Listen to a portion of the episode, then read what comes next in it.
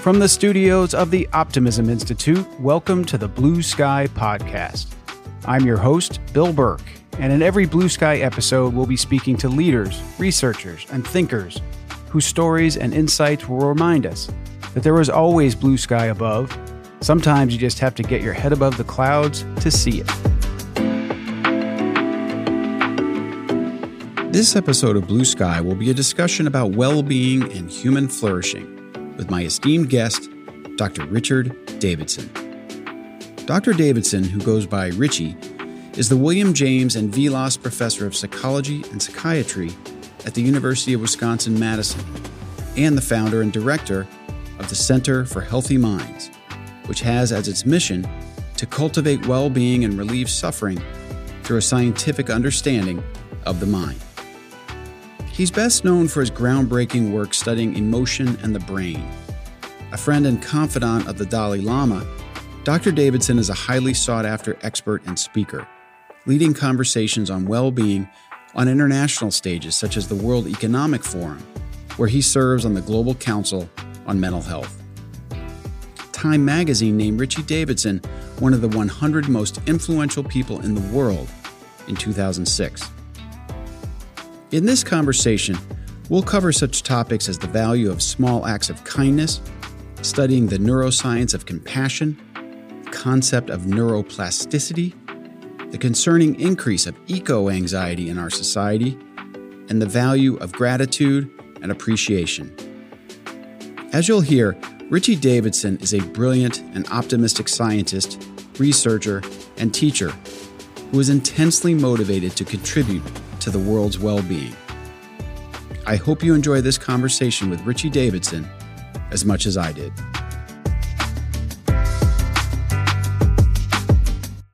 Professor Davidson, welcome to the Blue Sky Podcast. Thank you so much. It's really wonderful to be here, Bill. Well, it's a privilege to have you on. And I wanted to start with the work you're doing today. You're the founder of the Center for Healthy Minds at the University of Wisconsin Madison. Can you tell us about the nature of the work that you do there? Certainly. Uh, I'm a neuroscientist by training. The Center for Healthy Minds was established in late 2009, and it was established in the growing recognition that the work that we were doing was really primarily focused on what we now consider our mission at the center, which is uh, to cultivate well being and relieve suffering through the scientific understanding of the mind. In order to do this kind of work, it requires a radical kind of interdisciplinarity and having a center in which the various disciplines that are most relevant to this pursuit can come together was important in furthering the work. And so that's what led to us establishing the center, and the Dalai Lama came out to Madison in 2010 to inaugurate the center. Uh, and that's really when it began in its formal sort of way. And that was not when your interactions with the Dalai Lama began, though. I, I believe it was 1992 when you first met with him, and he really, as I understand it, took your career and your way of approaching your work in a very different direction. Can you tell us that story? I first met him, as you said, in uh, 1992. And at that time, I uh, was a fairly conventional neuroscientist uh, pursuing research on the brain and emotion, which we still very much do today in many ways. Um, and the Dalai Lama knew that I was interested in meditation. I was a meditator but I hadn't been doing uh, any serious research on meditation, although was open to it. And he was interested in encouraging modern neuroscientific research on meditation. Um, but I had, at that time, been studying the brain mechanisms associated with vulnerability to stress and anxiety and depression. And he said to me, Why can't you use those same tools that you're using to study anxiety, depression, stress, fear, and use those tools to study kindness and to study compassion. And uh, that was a wake up call for me. Uh, I really did not have a very good answer for him other than that it's hard. Uh, but we made a commitment to the Dalai Lama on that day in 1992 that I was going to do everything I could to put compassion squarely within the crosshairs of modern science. And if you go back to uh, textbooks of psychology or neuroscience in the 1990s, uh, I very much doubt you would find a single book that has the word compassion in the index. And today, it's totally different. Um, today, uh, we have uh, hundreds of serious scientific studies that have been published in the mainstream scientific literature. So, in that sense, I think it's been wildly successful in catalyzing the development of this new field.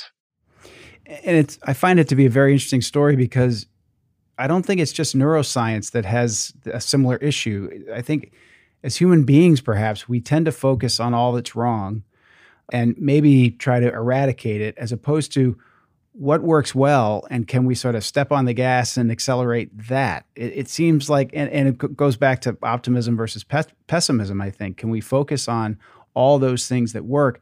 I was talking to something someone recently who was talking about all the divisiveness in our world and he said you know when you sit down with someone start with all the things you share in common and you'll come up with a really long list and by the time you've done that the areas where you disagree will feel like exceptions. Yeah no that's absolutely true and it, it feels like a similar exercise.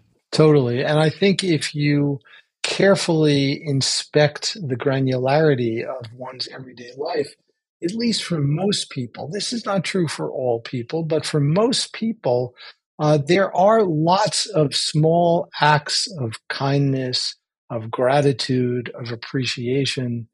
Uh, and that is far more common than the um, the the negatives that are really the exceptions. But our brains are built to detect surprise, to detect contrast, uh, and uh, when there is a steady state of goodness, uh, it's something that we're a lot less likely to notice. Uh, and so there is this hyper focus on the negative because it is indeed the exception. Interesting. And and the negative in in media and culture tends to sell and get attention and that sort of thing. So but so you're describing the brain as being hardwired a certain way, but I also know you're you're a big believer and proponent and and talking about brain plasticity and how the brain can actually change. Can you describe that to folks? This is a really important issue. The brain is built to change in response to experience. Uh, and this is what we call neuroplasticity. There are many different mechanisms of neuroplasticity. They range from uh, cellular and anatomical mechanisms that literally involve changes in brain wiring and in the uh, number of uh, or density of neurons in, in a particular uh, region, uh, to uh, changes in the functional properties of the brain. But the the the bottom line is that the brain is constantly changing. Uh, it's constantly being shaped by experience. Uh, and one of the things that I often point out is that the very same mechanisms that encode suffering, which is indeed neuroplasticity, because we know, for example, that trauma can impact the brain um, it changes the brain. So those same mechanisms can be harnessed for the good. They can be harnessed for cultivating well-being, for flourishing. Uh, and uh, the research shows that cultivating healthy habits of mind uh, through intentional mental exercises actually changes the brain, both functionally and structurally. And it's kind of amazing that that's true. Uh, but there's now overwhelming evidence that it is true. Uh, we can say with a great deal of confidence that well being is best regarded as a skill that can actually be nurtured. And it is because of the mechanism of neuroplasticity.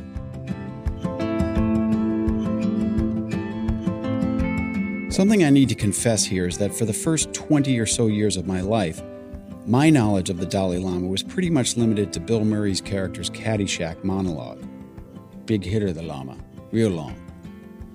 But I've since come to understand more about His Holiness and the remarkable impact he's had on so many, including Richie Davidson. And I'd suggest the first lesson from today's episode is that if and when the Dalai Lama ever gives you career advice, it's probably best to take it. But seriously, what an interesting suggestion the Dalai Lama made to Richie when they met more than 30 years ago. Instead of studying all that goes wrong in the brain, what if you study kindness and compassion? What do these things do to the brain, and how can we cultivate and encourage this sort of behavior? And as so many of us wonder why we are so drawn to bad news, negativity, and doom scrolling, Richie Davidson offers an interesting insight here. Our brains are wired to detect difference. So the good news is that positive events and acts of kindness are far more common than the bad stuff. But the bad news is that the latter is what the brain tends to identify and focus on. That's a pretty profound insight, and one that can help us understand what we might want to rewire, or how at least we want to reframe our outlook and where we place our attention. And since Richie introduced the concept of our being able to train our brains and influence even their physical development, I asked him to talk about what he calls mental exercise. And I know you encourage what I think you've described as mental exercise. You have there's a quote on your website where you say, "I envision a day when mental exercise will be as much a part of our daily lives as physical exercise and personal hygiene." And you said in your TED talk too, I think, you know, we didn't always brush our teeth as a species, but now everybody does.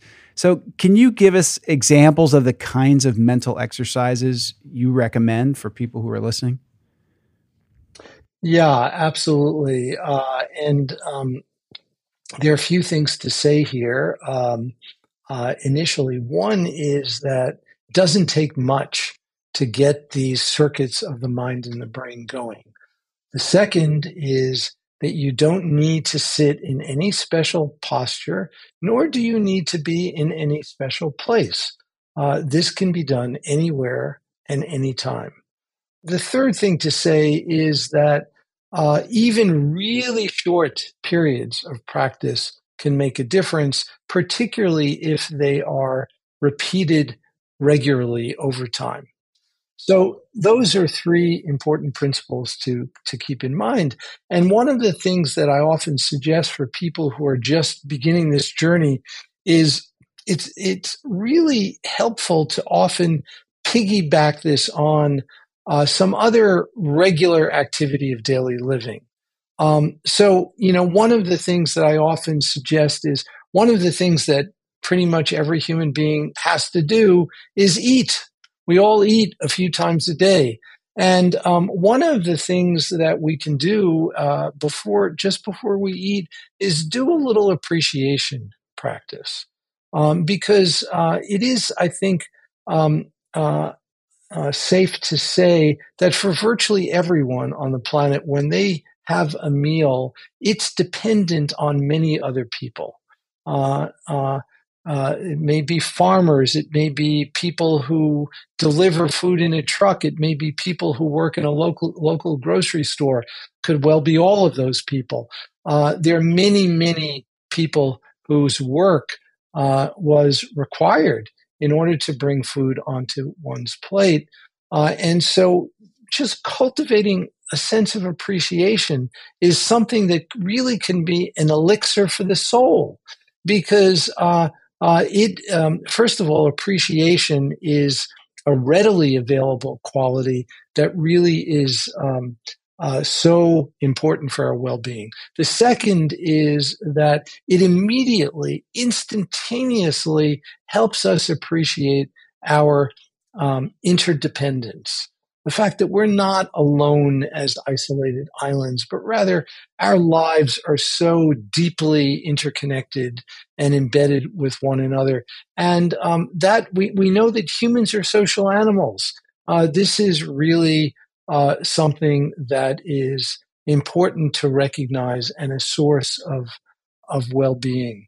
So that's an example of a really simple exercise. We can do that for every meal and we can spend just a mo- just a minute before each meal doing that simple kind of appreciation. I've been doing that for years personally, um, for every single meal, every day. Uh, it's a way to bring the practice uh, to uh, to our lives uh, in a way that is not it's not a high bar uh, and uh, it's very easily accessible. So that's that's one example, but there are many many others. I'll give you one other one, which turned out to be extremely important in, in a particular profession, especially during COVID. We, we've done a lot of work with school teachers who teach in the K through 12 space. And um, teachers, particularly in, um, in the United States, but also in many other countries, were extremely challenged during COVID. Um, many of them were expected to teach online Many of them also had their own kids um, who were at home because in many parts of, of the country, school was being conducted virtually. One of the things that we learned early on is that for many teachers, uh, they uh, were um, uh, really miserable because uh, they lost their sense of purpose in becoming teachers in the first place. Uh, and so we did practices with them where they spent um, even as short as a minute before they started their school day reflecting on their sense of purpose. Why did they become a teacher in the first place? Uh, and it turned out that this was so powerful and it gave them a sense of vitality and enabled them to more gracefully navigate the adversities that they were facing. Uh, so, again, it doesn't take much, uh, but it does take regularity. Uh, and so building it into the flow of our daily life, uh, piggybacking it onto some other activity that we routinely do can be very, very helpful. And let me just say one other last thing about this. We have put uh, a whole curriculum that we call the Healthy Minds Program into a mobile app called the Healthy Minds Program. Uh, it's freely available. Uh, uh, you can obtain it wherever you get apps. It's available in both uh, Apple and Android. Um, and uh, uh, the New York Times Wirecutter named it as one of the three best apps of its kind for 2023. Uh, and it's the only app that's totally free of its kind, the only one that is actually evidence based. and um, uh, and it's produced by this tiny nonprofit that we started uh, a number of years ago.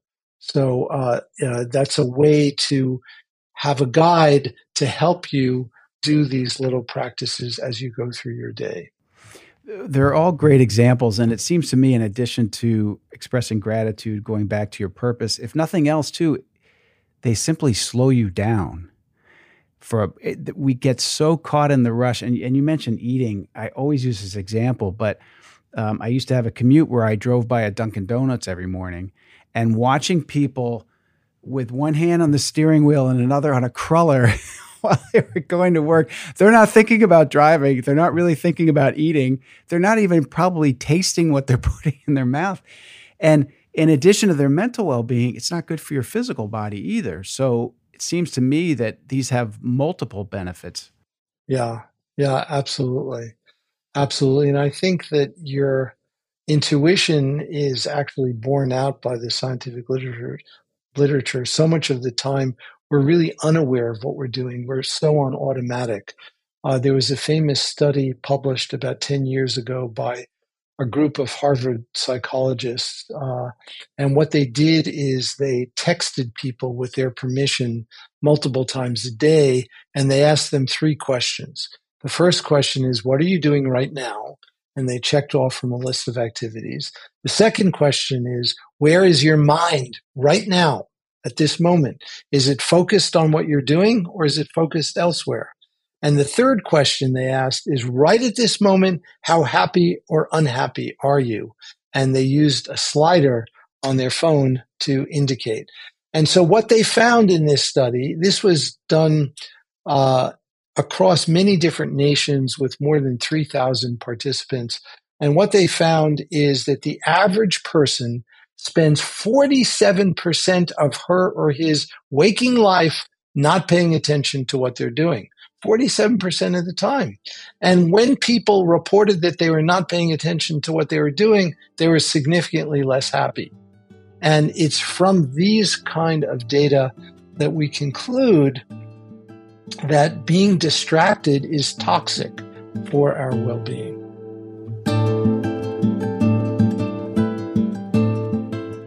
It's interesting to hear Richie Davidson describe distraction as being toxic to our well being. Let that sink in a bit and think about how many of our waking hours are spent with our minds distracted or kidding ourselves we're multitasking effectively when really we're not doing any of these tasks particularly well, and we may be even doing damage to our brains. As opposed to a toxin, Richie describes appreciation as an elixir. And at the Optimism Institute, we encourage us all to stop and appreciate the many improvements and advances that we as humans continue to create and experience. And back to our brains being designed to detect exceptions, which are often negative, we do well to train ourselves to notice and take time to dwell upon the abundant positives that surround us. The Healthy Minds app that Richie and his team have developed is a great place to start.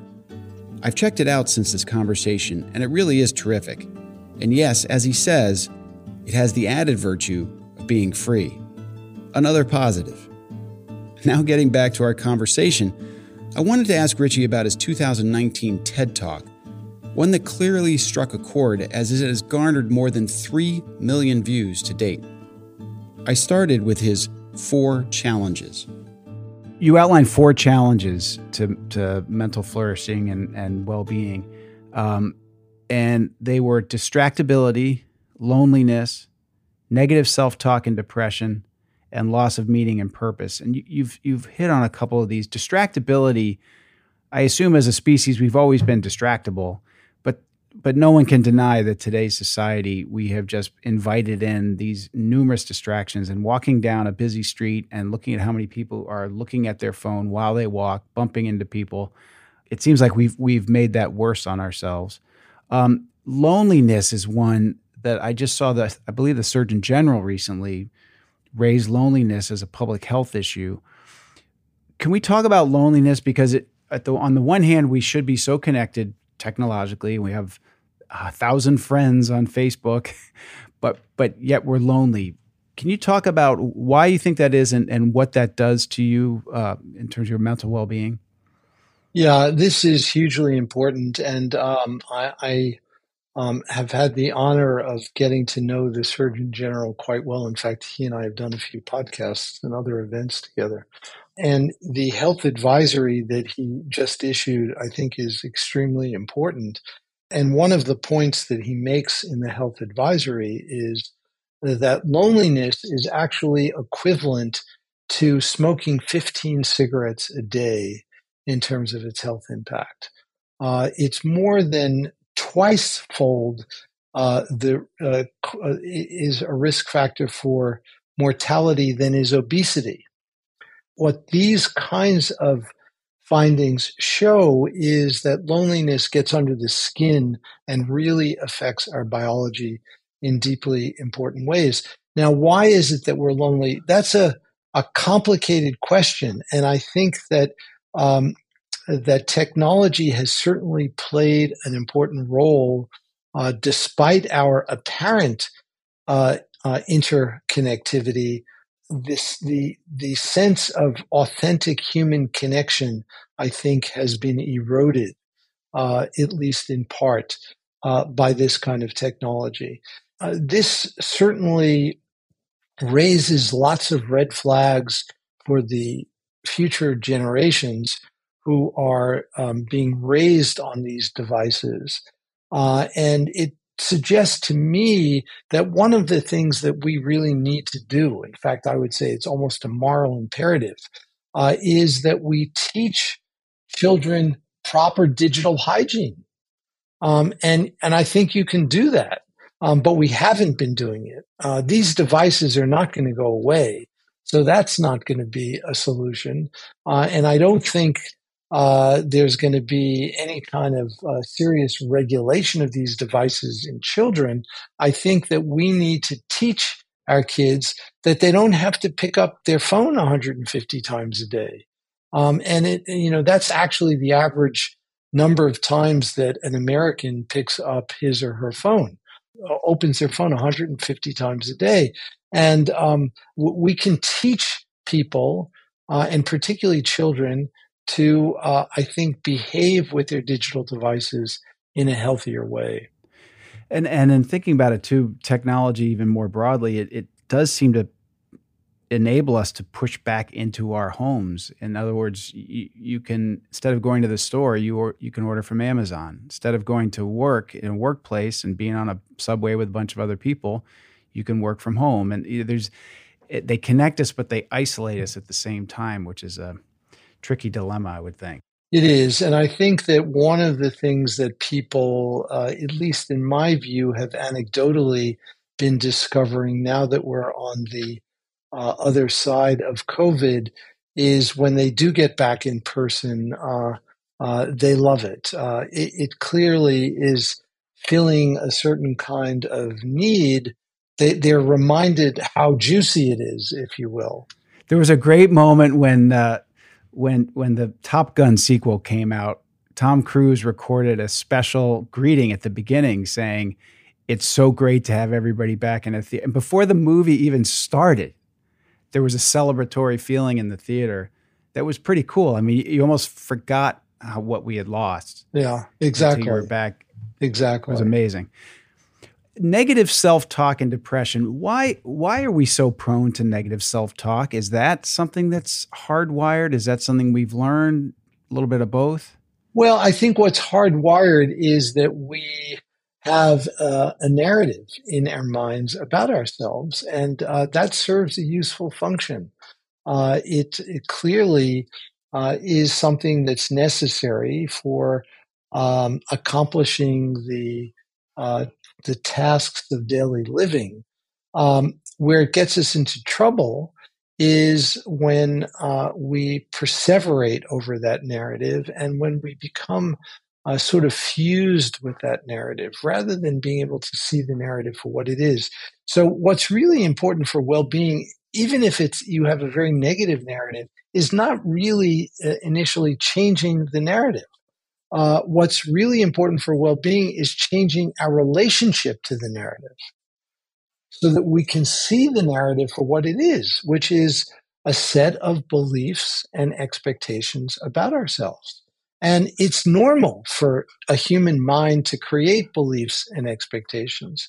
But when we can have a little bit of distance and see them as beliefs and expectations, most of us don't see them that way. Most of us are so fused with the identities that we've created for ourselves that um, it's it's not they're not aware of it.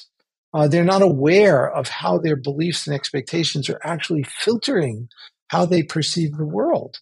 And if we become more aware of it, more curious about it, uh, and one way, you know, one simple way to be curious about it, this is another simple exercise.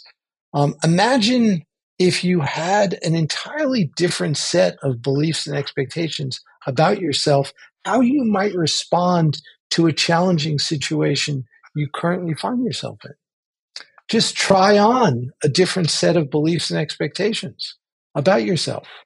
Uh, and um, simply in the act of going through that kind of simulation, it, a person can recognize that, wow, uh, it's true that the beliefs and expectations I have of myself really do filter how I view the world. And if I um, if I can see them in that way, there's less of a grip. I'm less hijacked by them.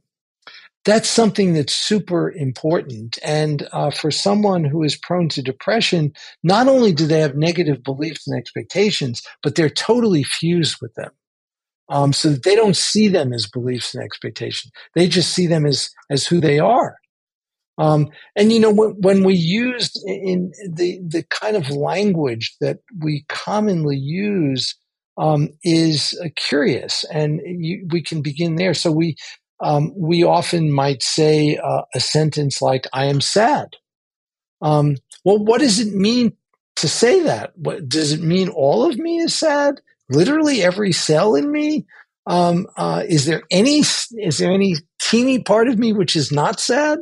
Um, and once you start asking yourself that kind of question, the whole idea of this kind of um, of global self uh, and um, begins to become a lot more permeable uh, and a lot less fixed.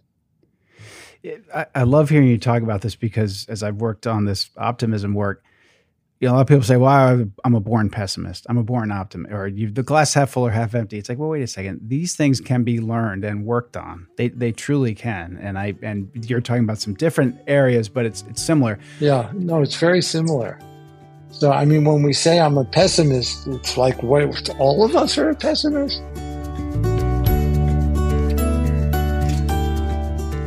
The emerging science around the study of loneliness and its impacts is really eye opening.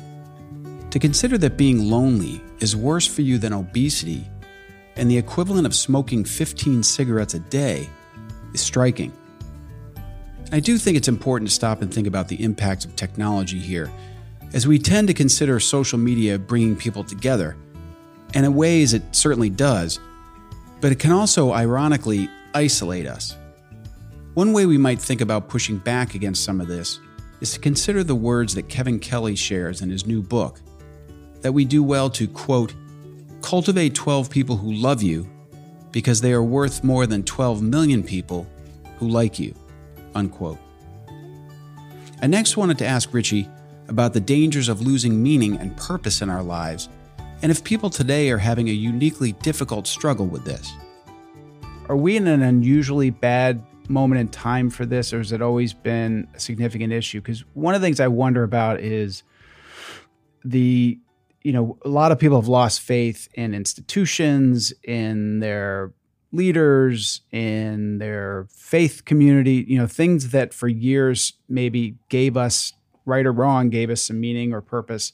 A lot of those things feel like they've lost uh, prominence in our lives. Is that part of it? Is this a, a relatively newer issue, or how would you describe that? Yeah, I, I, definitely think that's part of it. I think the political polarization that we're facing, uh, the decrease in trust in kind of major institutions in our culture have played a role. Uh, I also think um, one of the things we haven't named that I think also contributes to this is um, climate change and the kind of existential anxiety, uh, particularly among younger the younger generation that is caused by um, you know this sense that we're we're all doomed and there's really nothing we can do about it. Um, uh, and uh, you know th- there's actually now a term for this uh, that we call eco anxiety, uh, and and it's a real thing, uh, and it could be debilitating. And the debilitating part is what really concerns me. And I, I interviewed a woman from the Harvard uh, Chan School of Public Health who writes the Climate Optimist newsletter, and and her point is, you know, obviously this is a huge issue, and they're very concerned about it there. But if you get to the point of such anxiety that it's that you you're not motivated to do anything about it, that puts us in a really bad place. But if you can maintain a sense of hope and optimism that there are things we can actually do about this, then you're in a different place. And one of the reasons I got into this work is I have I have kids who are in their 20s and they have friends who, because of eco anxiety, probably more than just about anything else, they don't want to have children of their own because they think that bringing children into this world is unfair to them because we may only have so many years left and that and it's it seems to me we, are we might be hardwired to be cautious about our surroundings but we're also presumably hardwired to procreate and so so if you get to the point where you're so concerned about an issue like climate change that you are not going to have kids and there are plenty of fine reasons not to have kids. But if that's the reason alone, then that's a big concern, it seems to me. Yeah, no, I share your concern. Uh, and I think that it's really uh, very significant. And these folks who are often the ones who have very high levels of eco anxiety are people who otherwise might be very effective social change agents but uh, their capacity to engage in social change is dramatically compromised because of their eco anxiety. Uh, and so, you know, one of the things I often say sometimes, you know, people will criticize the kind of work we do because they say, well, you know, you're trying to cultivate well being among people who are living in a system which is just falling apart and corrupt and you know we need to change the system. And my response to that always is we need to work on both. It's not either or.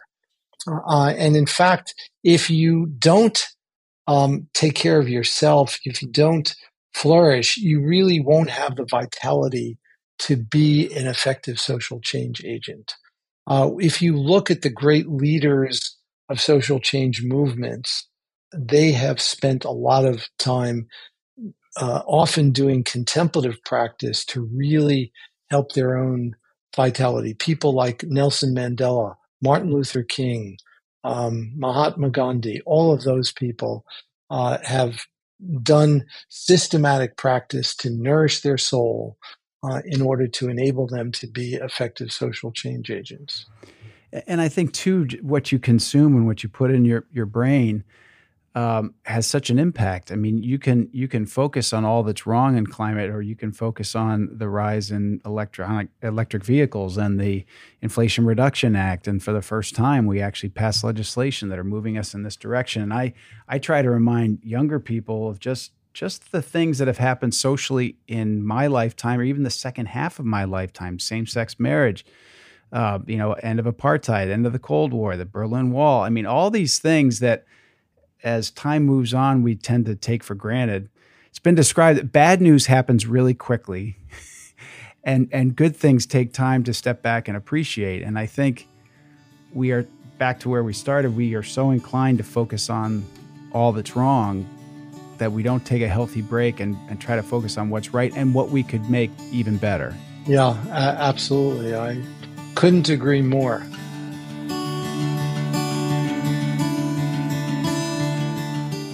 Richie Davidson says some concerning things here about the pervasiveness of what he describes as eco anxiety.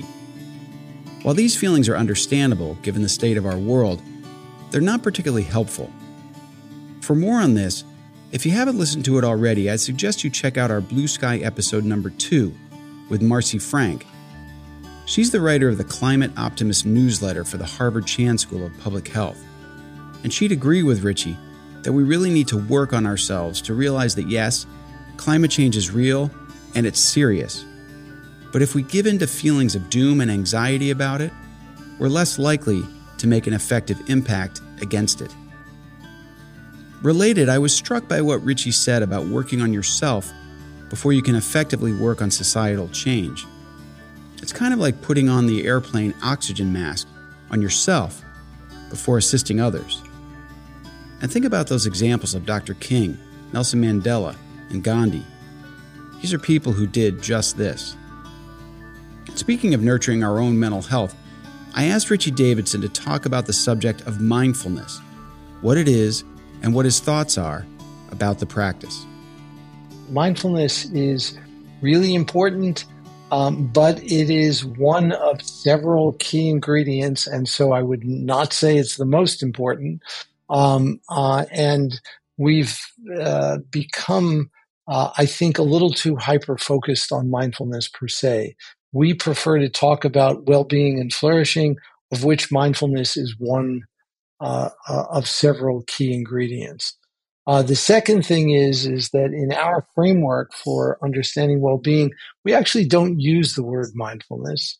Uh, we prefer the, the term awareness because um, awareness is something that um, I think most people understand. We all have awareness. Um, awareness is a basic human capacity. Mindfulness has a lot of surplus meaning in the way it has been used uh, in in the psychological literature as well as in the popular media. Um, but having said all that, you know, we can certainly use it here.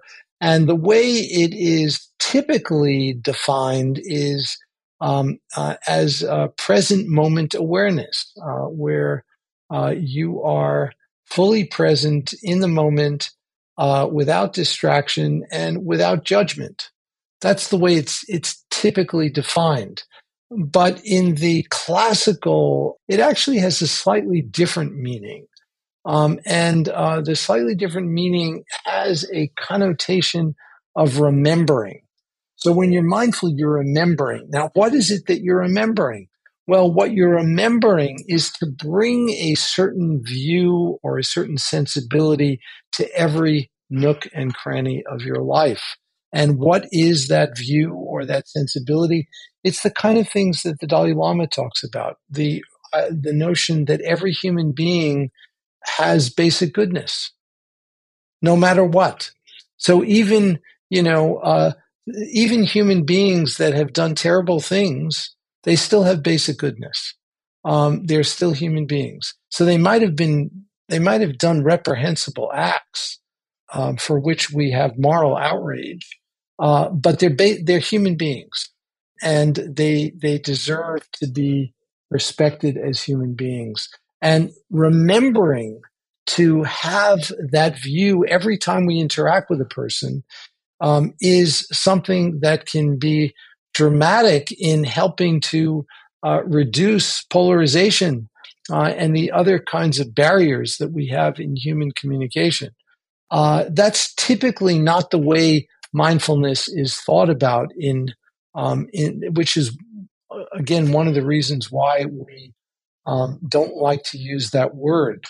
But it's it's really important and we know that these qualities of awareness can be can be trained um, in fact there's much more scientific literature on mindfulness or awareness practices than there are on any of the other pillars of well-being that we described there are literally thousands of studies uh, one of the elements of mindfulness is being able to regulate our attention so that we're not constantly being hijacked by stimuli and events around us, that we can be the masters of our own mind. Uh, and another element of mindfulness that is really important is something that psychologists and neuroscientists call meta awareness. And meta awareness is the capacity to know what our minds are doing. Right. And, you know, um, that may seem a little strange to some listeners, but um, but there are many, I think, everyday examples of us not knowing what our minds are doing. One of the examples I frequently um, use is uh, I think the common experience of reading a book where we might be reading each word on a page and we read one page, a second page, and after a few minutes, we recognize that we have no idea what we've just read. Our mind is somewhere else, it's lost.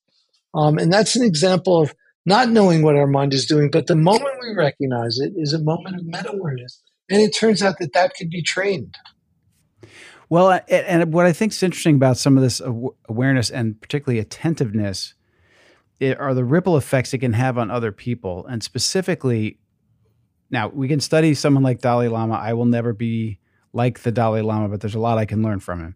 And I've heard several people, maybe yourself included, describe meeting him and feeling like you are the only person in the room and the only person at that moment who matters to him. And that makes you feel great. Whereas today, and I, I go to restaurants and I look around and people are on a date and they're both on their phones. Or when you're talking to someone and as they're talking, they're looking to see who else is coming in, it makes you feel awful. And so, the more we can do this for ourselves, it seems like there are ripple effects for everyone with whom we interact. Is that a fair way to describe it? Absolutely. Absolutely. I completely agree 100%. And I think that that sense of presence is so extraordinarily important. And what's so remarkable about the Dalai Lama is that he does that with everyone. So you can be, you know, um, King Charles or you can be a janitor and it doesn't matter. Um, it's all the same. Amazing. Um, it was. I, I believe I read when in academic circles, some people get uncomfortable when um, their interactions with people who are considered to be spiritual. That that you're mixing science and religion and spirituality.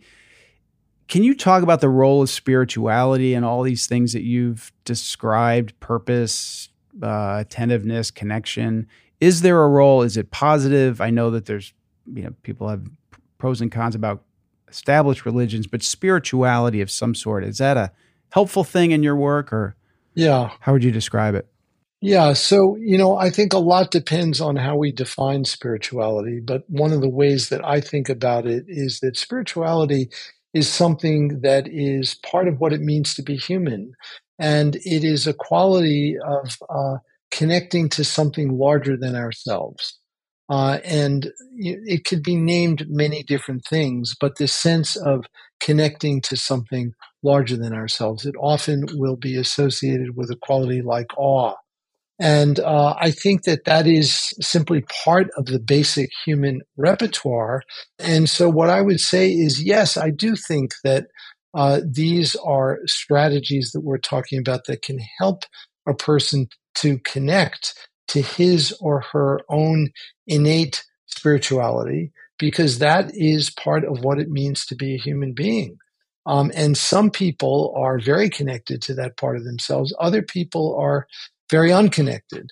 Um, and I do think that it is healthy to be connected because I think that this contributes to our well being because it gives us a sense of meaning and purpose and also a sense of connection. So, if someone's listening today and hopefully is inspired by some of the things you've said, could you say the name of your app again, and then other things you would encourage people to when they when they're done listening to our conversation that they can immediately or soon start working on these things that you've described as being so helpful? What give us some some guidance? Yes. So I appreciate the question. Uh, the the app is called the Healthy Minds Program, uh, and it is available wherever you get apps, and it's totally free. Um, and what I would encourage people to do is to make a uh, a commitment. Uh, we often do this in the form of a 30 day challenge. For the next 30 days, at every pick one meal a day, say lunch or whichever you always have. Some people miss meals sometimes. So, whichever is your most regular meal, at that meal every single day, I'm going to spend at least one minute before I eat um, doing this simple appreciation exercise where I bring into my mind and my heart um, people, whether I know them or not, who I know have been involved with getting food to me on the table. Just do that for one minute a day um, and see how you're doing. See see if it's beneficial, uh, and if it is, you can extend the duration of time. You can also uh, do it at other times during the day uh, and begin slowly by slowly, step by step, to build a habit and develop a skill. And and I can tell from the way you're describing this that you pretty much know it will be helpful. and I think that's one of the great things about your work and and about being an optimist and and knowing that people are struggling with these things, but we do have ways to help. We do, we do, and and you know it's a very different approach than treating illness or treating symptoms. It really is an approach which basically says, let's start with your strengths. Um, let's start, uh, and, and it, it, turns out that that's that really works. Um, it's really effective. And to wrap up, when I see you today, folks won't be able to see you on the podcast. And when I've seen photographs and seen video, more often than not, you have a smile on your face. Would you describe, were you back to Born This Way, Change, whatever? Were you always that way? And did the did the pivot that Dalai Lama encouraged you to make towards working on that, did that influence any of it in your outlook? How would you describe that evolution? Uh, I would definitely describe it as an evolution. I was not this way all the time. I, uh, in the early part of my career, I um, was prone to anger and you know really um, was quite volatile at work. Uh, you know, I don't that that's not true at all anymore. Uh, but you know, the other thing that's important to say is that you know I've been at this for a while, uh, and it's it's gradual. So um, we have to be patient, uh, and um, uh, you know, often uh, a person's mind has been going in a particular direction for many years. It's like a river that's been flowing in a certain direction. And if we're going to make change, we can't expect it to be dramatic change all of a sudden. That typically doesn't happen. And so we need to just be patient with it. And step by step, I think the, it is possible for every human being to, to increase their well being and uh, to uh, improve their ability to flourish. I think it is in everyone's reach. Well, on that optimistic note, Professor Davidson, I want to thank you for your time, for the incredible work you're doing, for the impact you're having on the world. And uh, I really appreciate you spending this hour with us. Thank you so much. I'm I'm happy and honored to spend it with you, and I want to thank you for all you're doing to promote optimism uh, on the planet. We know that optimism is actually really beneficial and healthy. Thank you. Take care. Bye bye.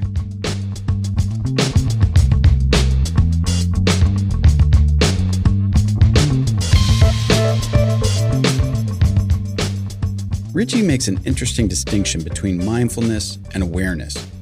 And his 30 day appreciation challenge sounds like a great way to start working on the awareness part. And so, of course, is the Healthy Minds app. And I really appreciate his saying, let's start with your strengths. So often when we work on self improvement, it begins with a focus on all that's wrong with us. But there is something uplifting and, dare I say, optimistic in the way Richie describes this different kind of approach. And he ends by assuring us with his belief that it is possible for everyone to improve their well being and ability to flourish. And ever since his first encounter with the Dalai Lama, Richie Davidson has spent his career trying to help advance our understanding of how to do just that.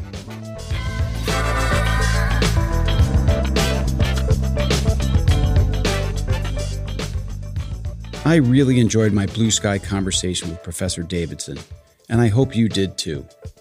Before you go, if you haven't already, please consider leaving us a rating or review. And to be sure you don't miss any future episodes of Blue Sky, you might want to follow the series on your favorite podcast app.